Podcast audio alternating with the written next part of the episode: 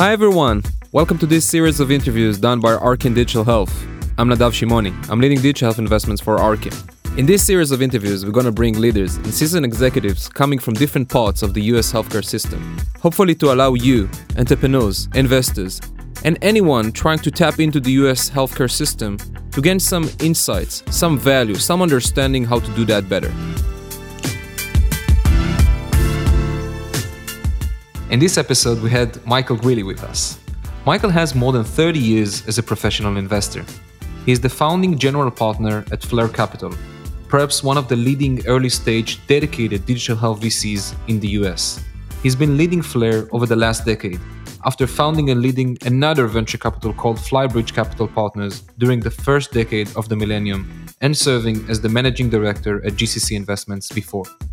In our conversation with Michael, we touched the unique characteristics of a dedicated digital health investment firms, what companies should do to improve their chances to raise capital from them, and what should they expect to gain from having them on board.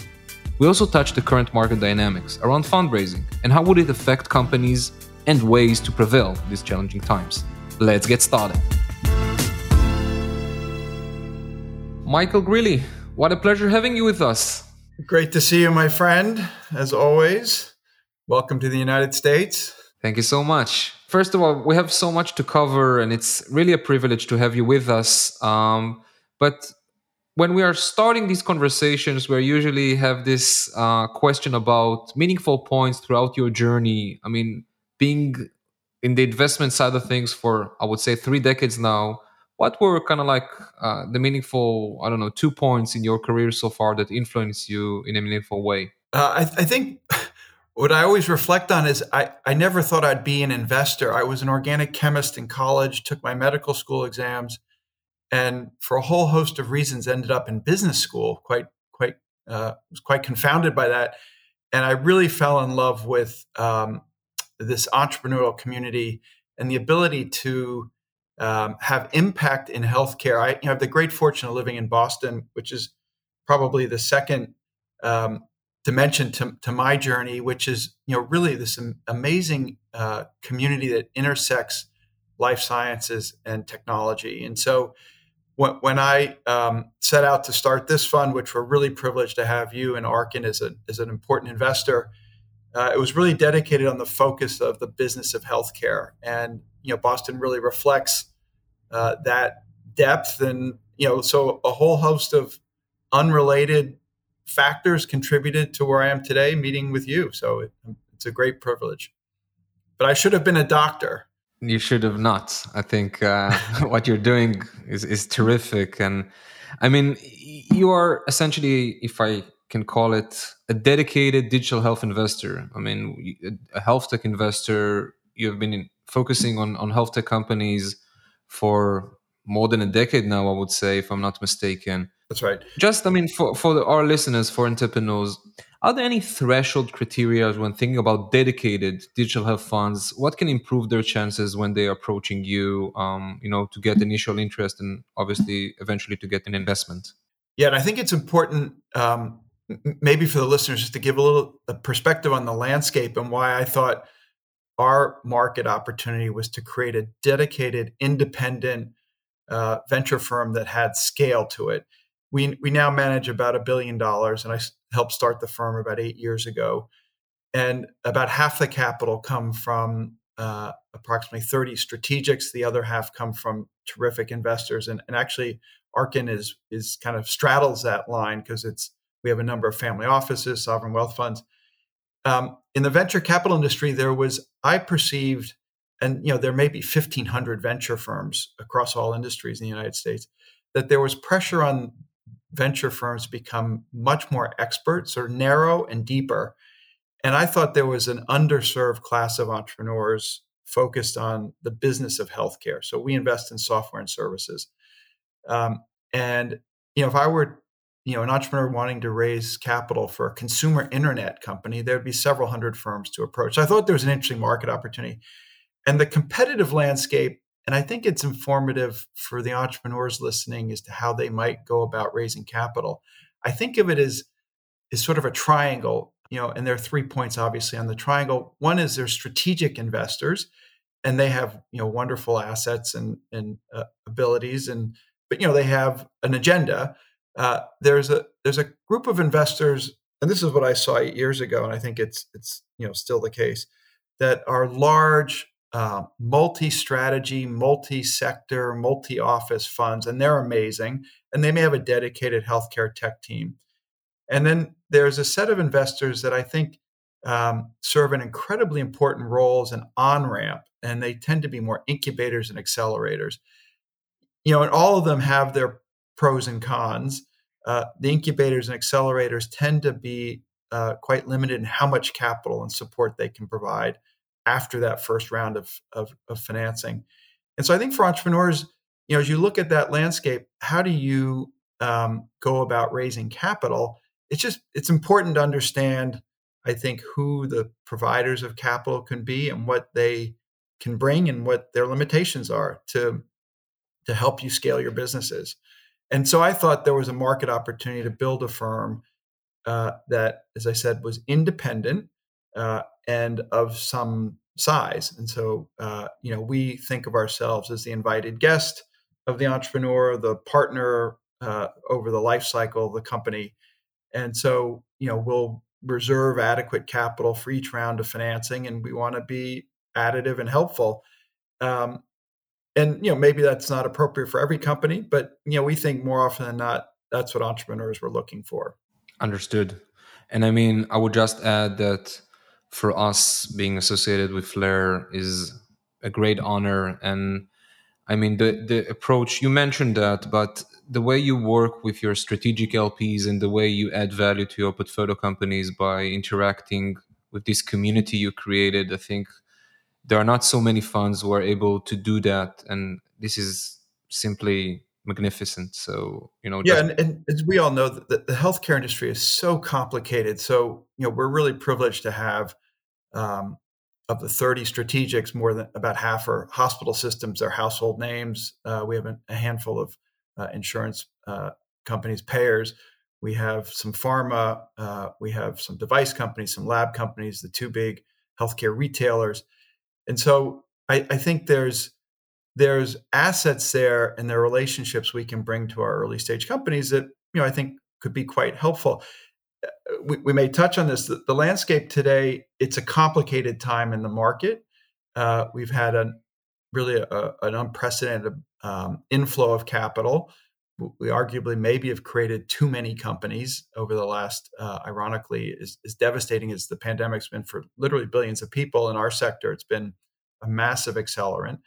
And and so it's hard for any one company to get recognized in the market. And what we hope to do, and, and obviously having Arkin shoulder to shoulder with us, um, is to introduce uh, entrepreneurs at the highest levels of some of the most important organizations. Our LPs, n- not to give a commercial for us, touch about a quarter of all healthcare spend every year in the United States. So, you know, there's undoubtedly potential customers and partners in our LP base, and and you know, we think deeply about how do we make those points of connection because it's really hard to to pull um, to get entrepreneurs and audience in front of these companies right now just given how many companies have been created.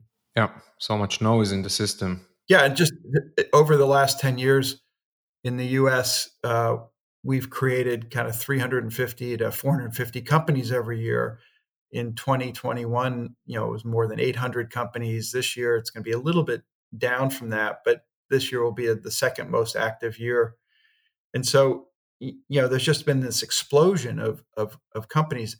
I happen to believe the sector can ultimately support that, probably not 800, but, um, you know, the pandemic highlighted just extraordinary issues around the, uh, we all know this, the systems had to go virtual, intelligent, predictive, uh, on demand, real time, all these wonderful attributes very, very quickly. So it's exposed all these terrific market opportunities.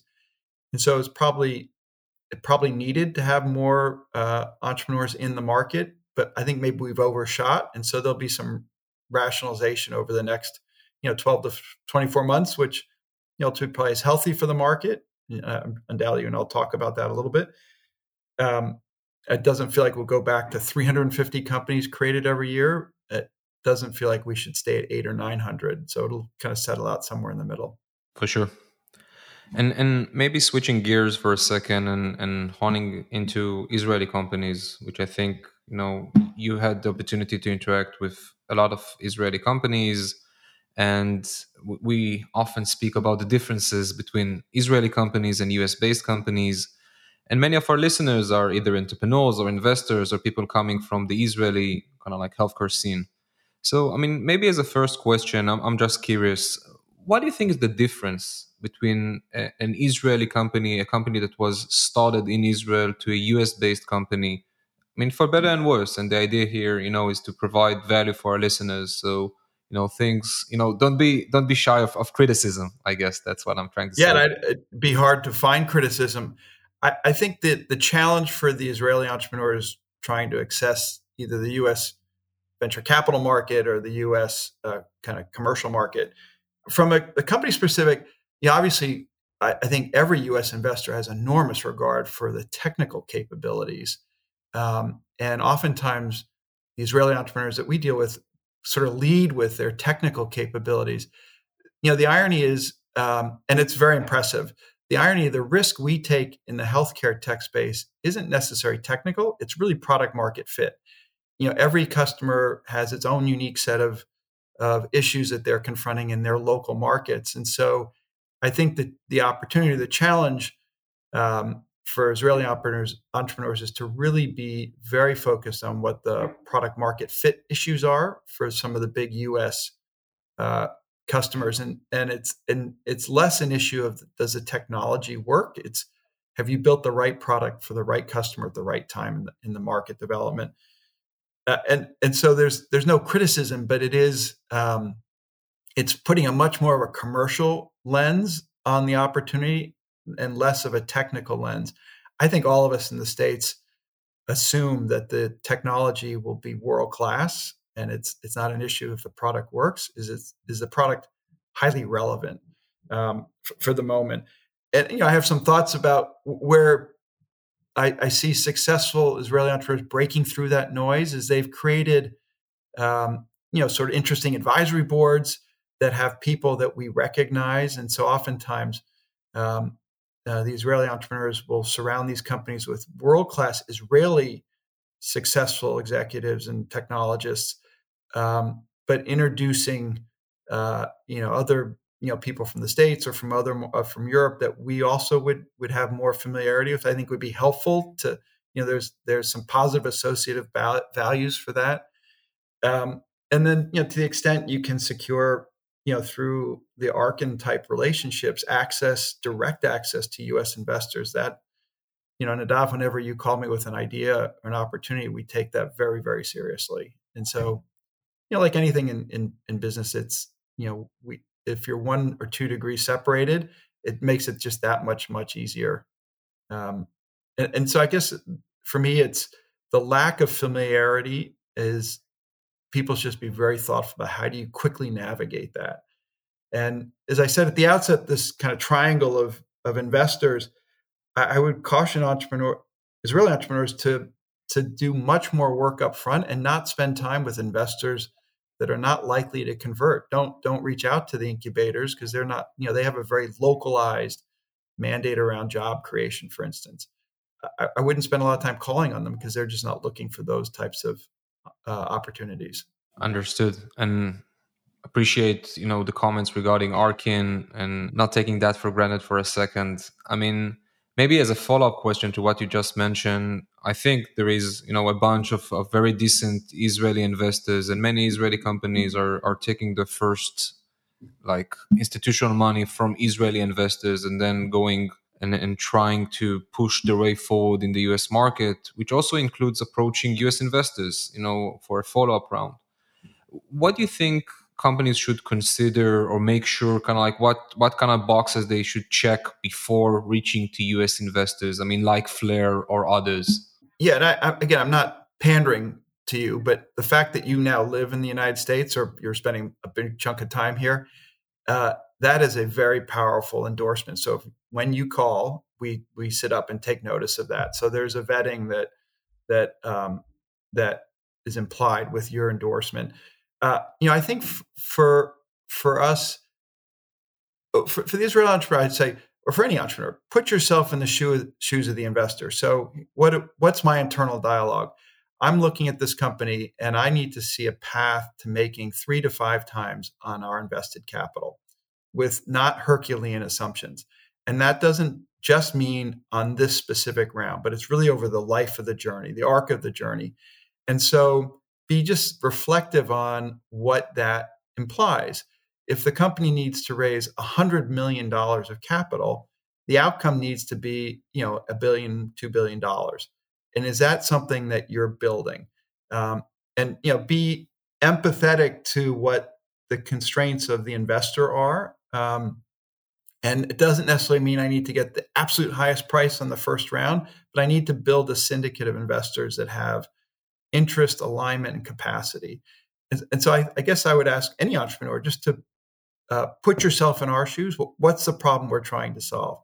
And separately, put yourself in the shoes of the customers and just have a really, we, we uh, nothing unique. We call it voice of the customer.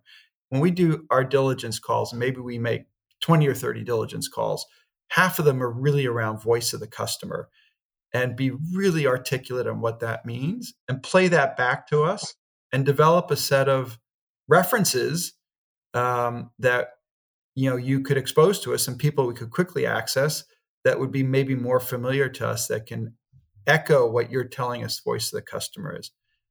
And I, you know, I think ultimately our companies that are successful or that are scaling they, they tend to accomplish two um, two milestones they can reduce clinical or administrative costs in the near term, and that tends to be one or two budget cycles. And they have, as important, maybe even more important, they can tell an outcome story, and that tends to take three or four or five years. With both of those, it has to have data and attribution. First of all, this is super helpful, and I think you're articulating the evidence in a, in a clear, visible, meaningful way is so important. And you know, there is a notion that suddenly companies need to show clinical evidence or cost reduction evidence and not just to claim they're doing that which maybe wasn't necessarily the case in any conversation during the last two years.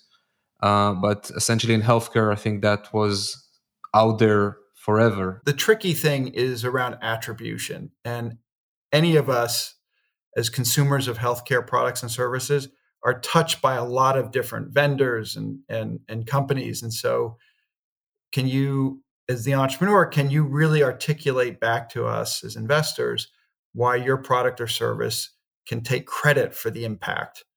And that that's a hard one. The data you know you'll build that over time and we'll look at the early data. It'll be limited.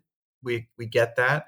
It's the attribution we'll, we'll get into it but i think what's interesting is as we move into these more virtual care models attribution in some cases is easier to claim, but in some cases it, it, starts to get harder to claim because it's not really clear who actually is responsible for the impact. Yeah, lots of uh, factors within this equation, and just claiming your factor, your variable is the one who's shifting the equation uh, sometimes can be challenging.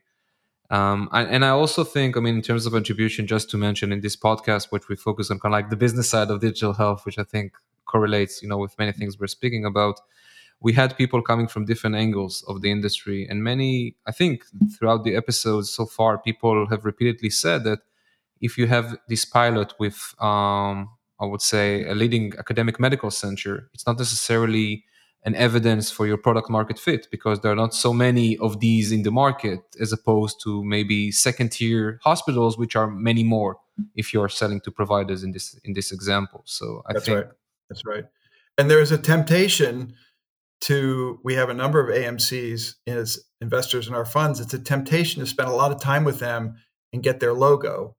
Um, very rarely do those pilots convert to be substantial businesses. So I take your point. There may be other participants in the healthcare ecosystem, you know, these novel primary care companies that have that have become quite prevalent, the big payers that that would be easier, not easy, but easier. Uh, and will show more kind of predictability for, for you know of the of the attributes the milestones i was pointing to cost reduction and outcomes I, you know what i didn't lead with was that the products or services need to have my customers revenues increase or grow much faster. Now, revenue is helpful, but it for us, it's really telling the narrative around ultimately cost and outcomes, and revenues will follow. Understood. Maybe going to a different topic, which we might have touched a bit, but I mean, just to mention, you have a very active blog, which I could not recommend more. I mean, for our listeners to read.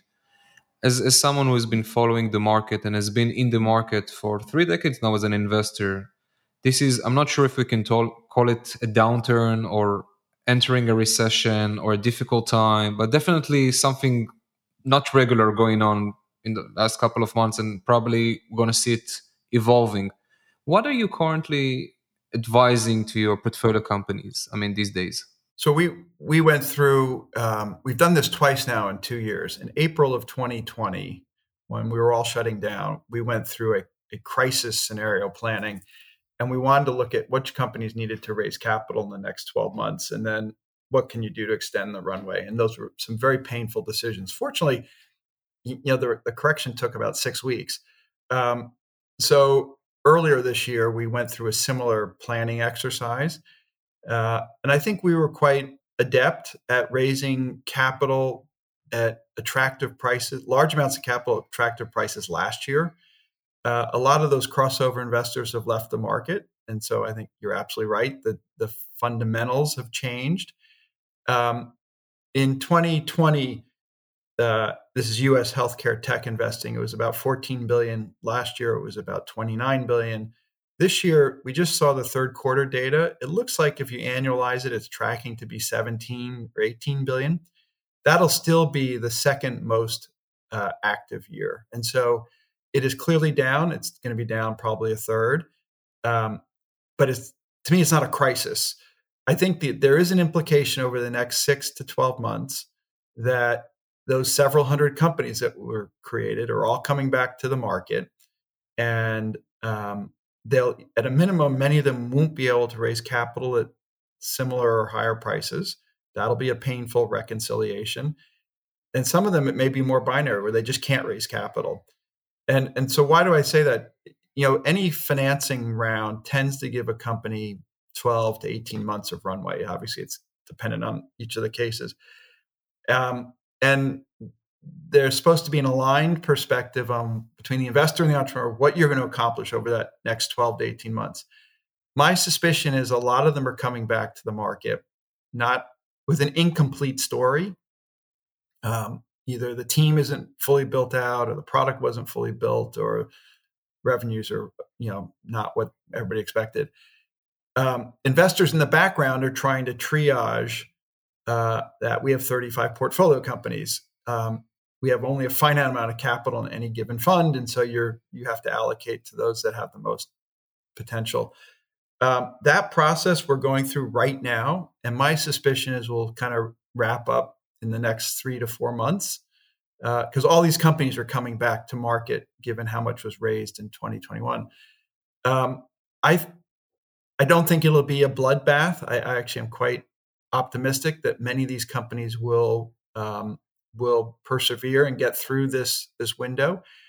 What we're really watching are when are the later stage investors coming back, and many of the very prominent names that we are household names now publicly said at the beginning of this year that they're going to take a breather. They're going to sit out of this sector for you know until the end of this year. I, I think that there's enough data across all these companies we've created over the last 10 years that these business models create economic value in addition to you know solving really important problems but that their economic value proposition is compelling. And to some extent um, it's about absolute returns obviously but it's also about relative returns. And what i'm looking for is these larger investment uh, funds that can invest in any sector do they see the healthcare tech se- sector as a relatively attractive space and will they come back? My strong suspicion is they will come back. I hope we don't see another year like $29 billion invested because there isn't a capital absorption issue. If too much comes in it too quickly, that's never ultimately healthy. But I think the sustainable rate will be kind of 10 to 15, 12 to 17 billion a year. And I, so why do I, I say that? I'll draw an analogy just quickly. Um, and I know Nadav, you've probably heard me say this, and it's not a great analogy, but directionally, I think it's it's pretty interesting. The U.S. advertising industry uh, over the last 20 years has been re-architected through interesting new technologies, mobility, high performance computing, and I think we've created 10 plus trillion dollars of uh, equity value that were companies that were once venture capital backed. Google, Facebook, Twitter, you know, hundreds, thousands of companies. That industry is call it $275 billion of spend. The healthcare industry in the United States is 17 times larger and it's being re architected. So, in the short term, I'm a little nervous. Um, last year, we made three actually relatively modest investments. Uh, you know, as you're a partner with us, we are very excited about our new fund for the next two years that we're investing at a really interesting time in the market. Obviously, our uh, early stage investments, you know, we don't expect uh, that they'll be mature companies for five to seven years. So I'm I'm really making a bet on what does the next decade look like, not what the next quarter looks like. And so as I reflect on it, I just think the next couple of decades will look back and say the pandemic again as terrible as it was for the whole world, billions of people, was a massive accelerant. It's kind of the knee of the curve, and that this sector long term is just an exceptional place to be spending time as an investor, as an entrepreneur. It listen, these companies are hard. You know, it's not like building a Google or Facebook. Obviously, those were hard companies. It's not like building a consumer app. It is a very hard journey, but just over time, you know, I think these business models have the promise of great economic value creation and therefore will be really productive. And so I, I couldn't be more excited about the longer term you just got to kind of you know tap dance through this market turmoil. We went from you know a decade plus of capital being free and plentiful to capital now having a cost and and less plentiful. It doesn't mean the businesses are going to be bad businesses by any stretch of the imagination. I think I mean looking at the fundamentals eventually I think that's that's the core right and and you, mentioned this notion of a journey and and the need to be patient. And, and I think there were a couple of or, or, types of investors who went into healthcare during you know COVID who were a bit more optimistic in terms of like timelines, but eventually, you know, changing things in healthcare just takes you know it takes time, right? Uh, yeah, and that second milestone that I keep alluding to around outcomes, by definition, that does take time. That takes a few years at a minimum to show outcomes that are sustainable, enduring, and you know that but you're absolutely right. And if you're sophisticated about what you're doing and you're thoughtful, uh, and I think you have to have a really aligned group of partners, both investors, um, business partners, channel partners. That that you know, I don't want to sound so uh, naive to think that this is easy. It's not easy,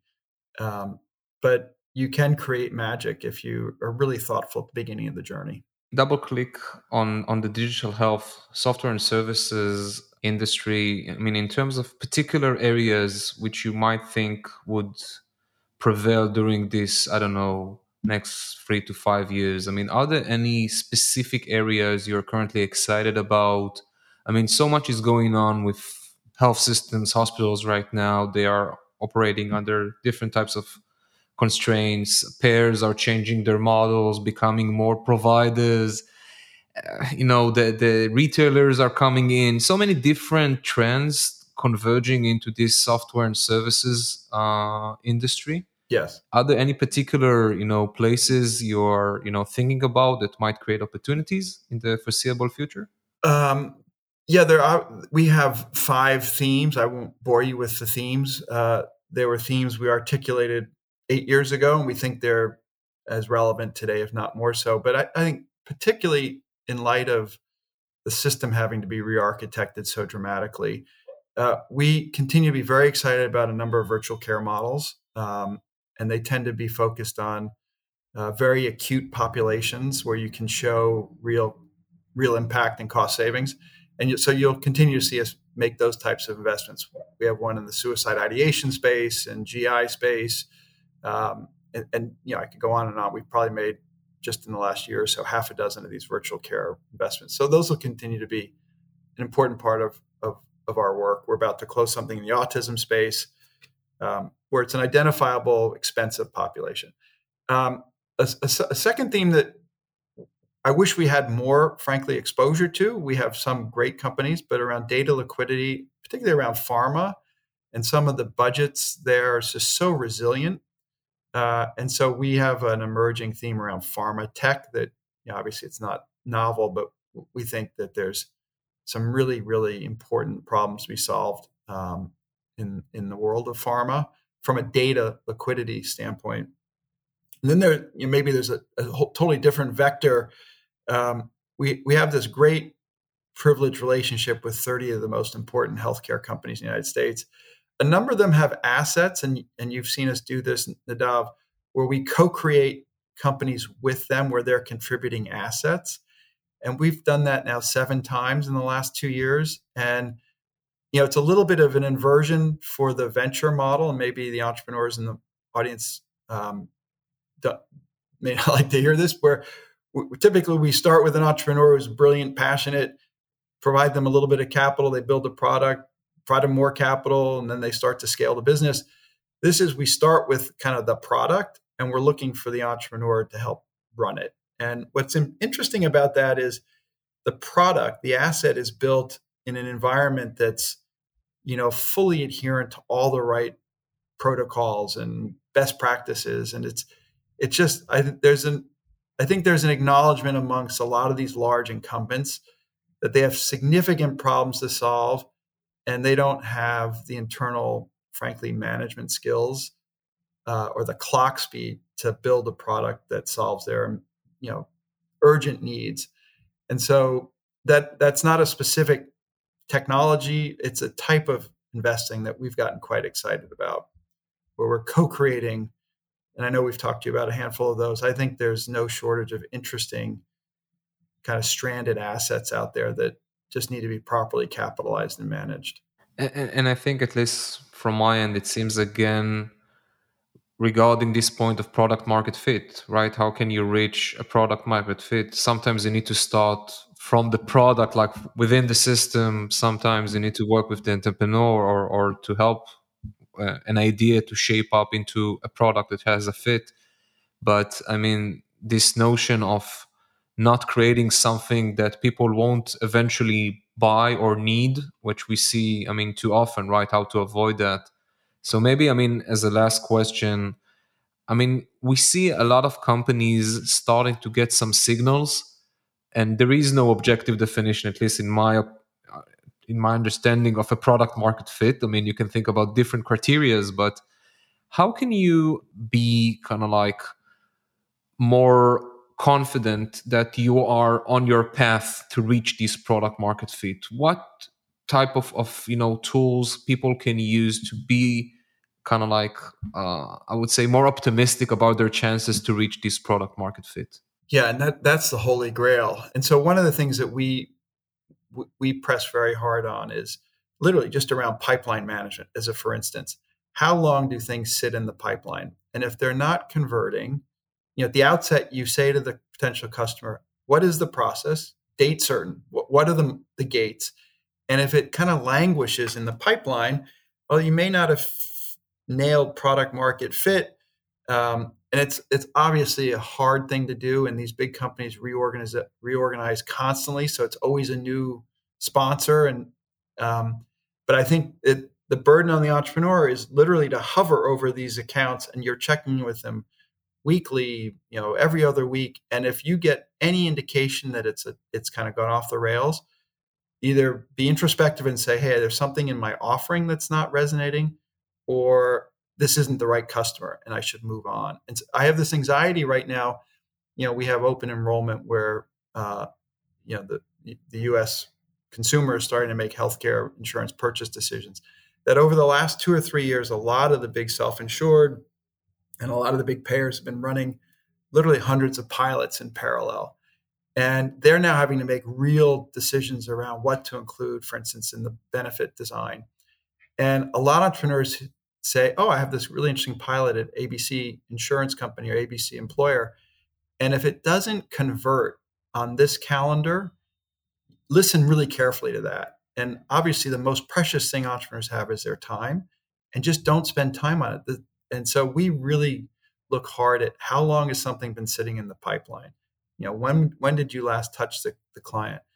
Ultimately, these markets are massive. They're measured in hundreds of billions of dollars. So there's a client for almost any product.